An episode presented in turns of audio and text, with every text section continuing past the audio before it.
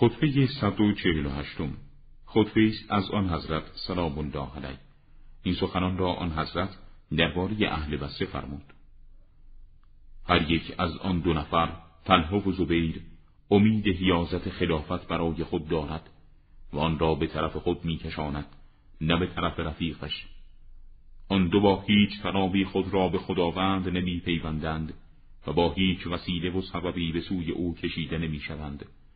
هر یک از آن دو کینه رفیق را در درون خود دارد و زود باشد که پردهی که روی این کینه کشیده شده برکنار شود. سوگند به خدا اگر به آنچه که می‌خواهند برسند قطعا یکی دیگری را از پای در خواهد آورد و یا این یکی آن دیگری را ساقط خواهد نمود اینک گروه ستمکار از جا برخواست است پس کجا هستند کسانی که قیام برای خدا کنند؟ طرق حق و باطل برای آنان و درباره آنان بیان شده و خبر از باگستگی ها و شاگستگی ها پیشتر برای آنان گفته شده است. برای هر گمراهی علتی است و برای هر پیمان شکنی شبهه است. سوگند به خدا من از آن اشخاص نخواهم بود که سینه زدن و شیون و گریه گریه کنندگان برای مرگ کسی را بشنوند.